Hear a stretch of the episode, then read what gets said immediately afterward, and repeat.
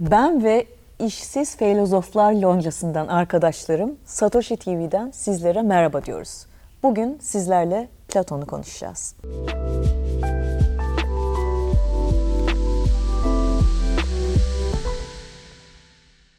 Plato, Platon, Eflatun felsefenin ilk idealistlerinden, ütopyaların en güzel mimarı veya hayalperestlerindendir. Rafael'in tablosunun merkezinde elini semalara kaldırmış olması ondan. Kafası yukarıdadır ama ayakları sımsıkı yere basar. Ama her ütopyanın bir süre sonra distopyaya dönüştüğünde unutmayalım lütfen.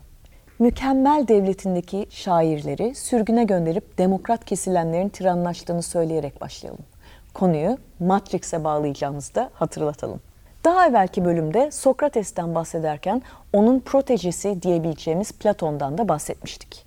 Bahsetmeden edemezdik. Çünkü Sokrates demek Platon'un yazdıkları demekti. İşte o Platon, hocasının sorgulayıcı metodolojisini üzerine bina ettiği düşünce sistematiğiyle Batı felsefesinin temel taşlarından biri olmuştur. Stanford Üniversitesi'nin makbul felsefe ansiklopedisine göre felsefe tarihinde onun kadar derin ve geniş yelpazede yazmış başka bir düşünür pek yoktur.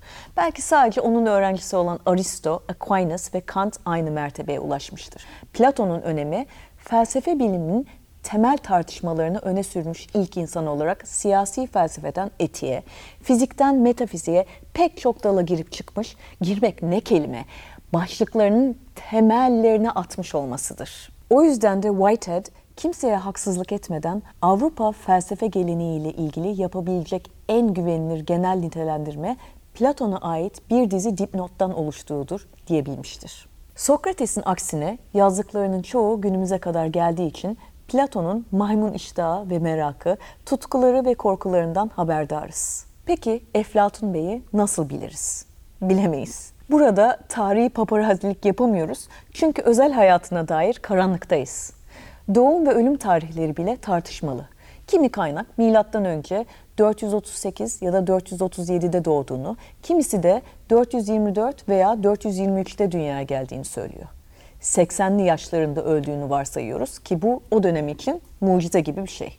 Kaynak demişken kişisel hayatına dair Platon'dan 500 yıl sonra yazmış olan Diogenes Laertios'a güveniyoruz ki takdir edersiniz ki 500 yıllık kulaktan kulağa oyununa pek güven olmaz. Neyse ki yazıları kalmış ki iyi bir güreşçi miydi, pazulu muydu, miras yedi miydi gibi tartışmalara girmeden çıkıyoruz. Kendi kitaplarında kullandığı karakterlerden yola çıkarak Adiamantus ve Glakon isimli iki erkek biraderi ve Pontone diye kız kardeşi olduğunu biliyoruz. Zira onlara devlet adlı başyapıtında önemli roller vermiş.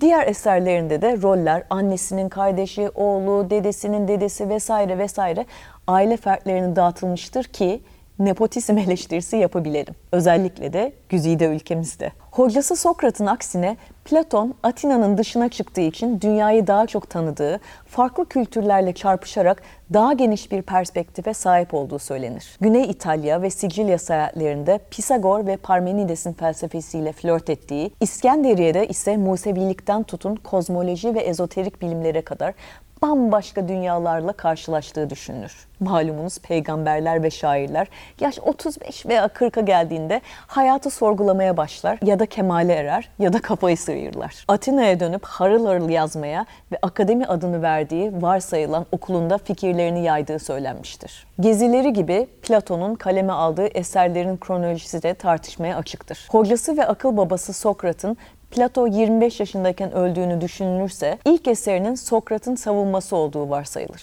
Ama Platon eserlerine tarih düşmediği için hangisinin önce hangisinin sonra geldiği bilinmez. Kimileri böyle bir sıralamanın mümkün olmadığını söyler. Kimileri 16. yüzyılda Henricus Stephanus kronolojisini referans alır. Kimileri ise dil bilimcileri kulak verip Platon'un dilindeki evrime göre eserlerini sınıflandırır. Belki de külliyatını bir bütün olarak ele alıp sıralama meselesini hepten kenara koymak en iyisidir. 21. yüzyılın kategorik çocukları olarak biz yine de ilkel bir kutulama yaparak eserlerini şöyle bir toparlayalım. İlk dönem diyaloglarını Sokratik muhabbetler olarak bir kenara koyalım. Bu Sokratik diyalogların şöyle bir sorun teşkil ettiğini de söylemeden geçmeyelim. Adı üstünde diyaloglarda konuşan karakterlerin sesine kime ait olduğu her daim tartışmaya açıktır. Sonuçta oradaki konuşan kişi Sokrat olabilir ama acaba ne kadar Sokrat Sokrat'tır ya da Eflatun'dur? Belki de Platon'a has Platon diyebileceğimiz eserler Devlet, Feydon, Şölen ve Meno adlı kitaplarında tadımlarız. Bu kitaplarda Sokrates her ne kadar as rolde karşımıza çıksa da burada Sokrates'in düşünceleri Parmenides gibi diğer karakterler tarafından sorgulanıp çürütülür. Böylece diyalektik sanatı da zirvesine ulaşır. Bu kısacık zamanda Platon'un eserlerinde problematize ettiği tüm konulara girmeyeceğim. Ama ana doktrinlerine dair birkaç cümle kuracağım. Formlar teorisine girip mağarasından çıkmak istiyorum izninizle. Gerçek nedir, ne değildir? Direceğim ve böylece labirentin merkezine hiç ulaşamayacağız. Platon'un formlar veyahut idealar teorisi şöyle açabiliriz. Antik Yunanca'da idea, eidos kelimesinden gelir ve görünen demektir. Form veya biçim anlamları da beraberinde gelir. Platon bir şeyi o şeyi yapan şey nedir sorusunu ilk soranlardandır. Kendisinden önce gelen Parmenides gibi değişmez ve sonsuz olan gerçektir düşüncesinden hareketle idealar ya da formlar fikrini ortaya sürer. Mesela bir masa düşünün. Evet diyeceksiniz ki her hafta bir masaya takıp gidiyorsun ama bu masaya taktım ve buradan gidiyorum. Kusuruma bakmayın. İş bu masayı görünce onu masa olarak tanıyor ve tanımlıyor diğer masalarla kıyaslayarak da masa olup olmadığını kabul ediyoruz. Daha büyük ya da daha küçük, daha güzel ya da çirkin olabilir ama yine de o bir masa. Sesi ne piplere yani Magritte 1928'lere daha çok var. O yüzden duralım ve masamıza dönelim. İşte Platon farkı burada devreye giriyor. Çünkü tam da burada idealar felsefesiyle bize geliyor. Platon'a göre biz farkında olmasak da kafamızda ideal bir masa formu vardır. Bu masa ideası ya da formu ayrı bir dünyada ya da denklemde biz doğmadan önce mevcuttur. Duyularımız ne kadar eksik ya da kusurlu olursa olsun, ne kadar az görüyorsak görelim, formlar diyarında mükemmel formlar bir yerde duruyordur. Masa ve masanın ideası. Algılanan ve düşünülen şeyin ayrımıdır. Bir masanın, ağacın, insanın idealar dünyasında ideal formları vardır. Buradaki varlıkları ise bir yansımadır. Biz bu yansımaları görürüz. Platon bildiğimiz her şeyi düşündüğümüz şeyler olduğunu söyleyerek ondan yüzyıllar sonra düşünüyorum öyleyse varım diyen Descartes düşüncesinin temel taşını döşemiştir. Platon'a göre bilginin dört temel kaynağı vardır. Bir, dış dünya algımız, hayallerimiz, rüyalarımız, bilinçaltımız, bilinçaltı kavramı Freud'dan önce Platon mu öne sürdü diyenlerinizi duyabiliyorum. Hayır. Ama Platon'un tarif ettiği şey derinlerimize gömüp unuttuğumuz şeyler tam da bilinçaltına tekabül ediyor. Kapatıyorum. Bilginin bu iki kaynağı Platon'a göre fikre ya da görüşe dayalı ya da relatif. Of, Einstein daha doğmamıştı biliyorum ama beni anladınız.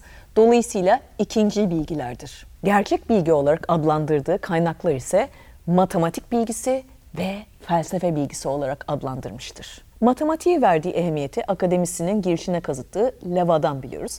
Daha önceki programda da belirtmiştik, hatırlatalım. Akademinin girişinde geometri bilmeyenler giremez derken analitik düşünceyle düşünmeyenler giremez diyordur. Matematik konseptleri sonradan Frege ve Gödel gibi felsefecileri etkileyecek, platonik düşünceyi modern çağa getirecektir.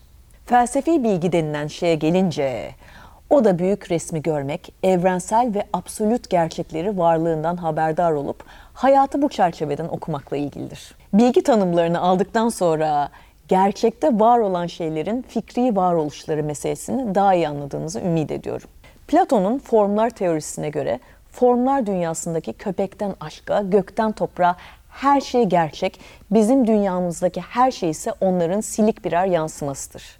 İdealar dünyasında formlar değişmez ve zamansız, mutlak ve mükemmeldir. Ve bu dünya gerçekliğin temelidir.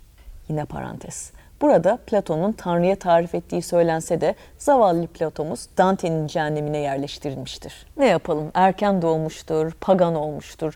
İsa'nın nurlu simasını göremediği için Inferno'da hüzünlü hüzünlü takılmıştır. Buradan Platon'un en bilinen alegorisine geçiş yapmak istiyorum ki görmek ya da görmemek konusu formlar felsefesinin ardına cuk oturur. Platon'a göre insaniyet bir mağaranın içine doğmuş, prangalanmış vaziyette ışığa sırtı dönük, yarı kör mahluklar olarak yaşayıp giden varlıklardır. Büyük harflerle yazılan gerçek ya da güzellik kavramlarının ancak gölgeleri algılayan, yarım yamalak gören varlıklarızdır. Yani realite çoğu insan için bu gölge oyunundan ibarettir. Kimisi Karagöz Acıvat izleyerek hayatını geçirip gider. Ne gölgeye şekil veren formları ne de ışığın kaynağını sorgular. Hatta kendilerinin bile aslında bir gölge olduğunu fark etmezler. Ama gerçek arkalarındadır. Alegori bu ya, bir gün bir tutsak zincirlerini kırıp mağaradan kaçar. İlk başta ışık gözlerini alır, onu kör eder. Gerçeklerle yüzleşmek öyle kolay olmaz. Ama yavaş yavaş gözleri ışığa alıştıkça kahramanımız güneşi ve semayı algılar. Dağın eteğinde ateş etrafında dans eden insanları algılar. Aydınlanmış karakter mağarasına dönüp diğer tutsakları iyi haberi verir. Onların karanlık ve kasvetli dünyasının dışında ışıklı bir diyar olduğunu müjdeler. Mağara sakinleri sizce ne yapar? Onlara dönen arkadaşlarına müteşekkir olup gerçek olduğunu iddia ettiği dünyaya raks ederek koşarlar mı? Bu soruyu bana sorsaydınız özgür ruhu günah keçisi ilan edip alıştıkları düzeni bozduğu için mağaradan kovacaklarını söylerdim. Platon daha da ileri giderek karanlıkta kalan insanların ellerinde olsaydı ihtimal o ki peygamberlerini öldüreceklerini söyler. Kültürlerinin gölgeleri ve yalanların ötesini görenler hiçbir zaman anlaşılmayacağı gibi kitleler onlara asla inanmayacaktır. Güzelliğin ideası dünyamızdaki tüm güzelliklerden daha güzeldir. O muhteşem güzelliğin kırıntıları bile bize bildiğimiz tüm güzellikleri yansıtır.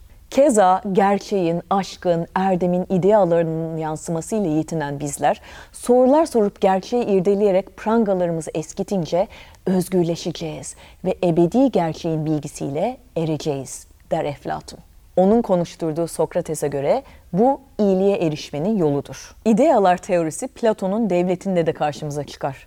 Burada Platon adaletin doğasını ve değerini, toplum ve sınıflar arasındaki ahengi sorgularken ideal devletin nasıl bir yer olabileceğini masaya yatırır. Evet, yine masa. Ütopyası doğduklarından itibaren ideal devleti yönetmek için eğitilmiş filozof krallar, askerler sınıfı ve halkı yakın takibe alıp ideal devletin başını çeker. Bu ütopyada herkes kendine düşen görevi mükemmel bir şekilde icra edip toplumun bütününü düşünerek hareket eder. İdealar dünyasına yakışan, büyük idealleri gözeterek kişisel hırslarından arınmış, geçici cazibelere kapılmayan bir toplum inşa edilir. O yüzden de Bertrand Russell Platon'u komünist veya sosyalist prensipleri kılığına girmiş, elitist ve totaliter bir rejimi savunduğu için yerer. Bu yansımalar dünyasından bahsetmişken kafanızda Matrix canlandı mı bilmem ama sinemanın felsefi okumalarını yapmış olanlar bu bağlantıyı hemen kuracaktır. Matrix ki etimolojisine girecek olursak rahime, oradan da mağara kelimelerine ulaşırız. Platon'un mağarası gibi bir yerdir aslında. İnsanlar kuvvezlerin içinde makineye bağlı bir şekilde kullanılırken yapay dünyada her şey gelmiş şekilde kurgulanmıştır. Derken hayatı sorgulayan, merak eden bir hacker olan kahramanımız ortaya çıkar. O, Platon'un mağarasının dışında ateş etrafında dans eden insanları Zion'da görebilendir. Dolayısıyla Wachowski kardeşler Platon'dan biraz daha karamsardır çünkü onların vizyonunda bir cennet vaat edilmez. Sonuçta film ismiyle ve cismiyle mağara alegorisinin uzantısıdır. Eflatun'un en bilinen teori ve alegorisinden bahsettim ama şunu da söylemeden edemeyeceğim. Filozofumuz öyle kolay ele gelmez form fikirleri bile zaman içinde değişmiş, hatta diyaloglarında ses verdiği karakterler vasıtasıyla kendi teorilerini sorgulamıştır. Mesela Parmenides adlı eserinde Elealı Parmenides adlı presokratik felsefeci ve Timaeus'a adını veren Timaeus bize formlar felsefesini farklı bakmamızı sağlamıştır. Belki de ustası Sokrates gibi bizdeki soru sorma mekanizmanızı tetikleyerek aslında bize bir dogma sunmuyor, bir sorunsala farklı yönleriyle bakmamızı sağlamayı hedefliyordu. Kim bilebilir? Eflatun bu. Ondan her şey beklenir. Evet, bir programımızın daha sonuna geldik. Lütfen bizi takip edin. Spotify'daki podcastlerimizi dinleyin. Ayrıca like butonuna basarsanız çok da mutlu edersiniz. Onu da bilin. Görüşmek üzere. Bakalım hangi filozofla karşınıza geleceğiz. Müzik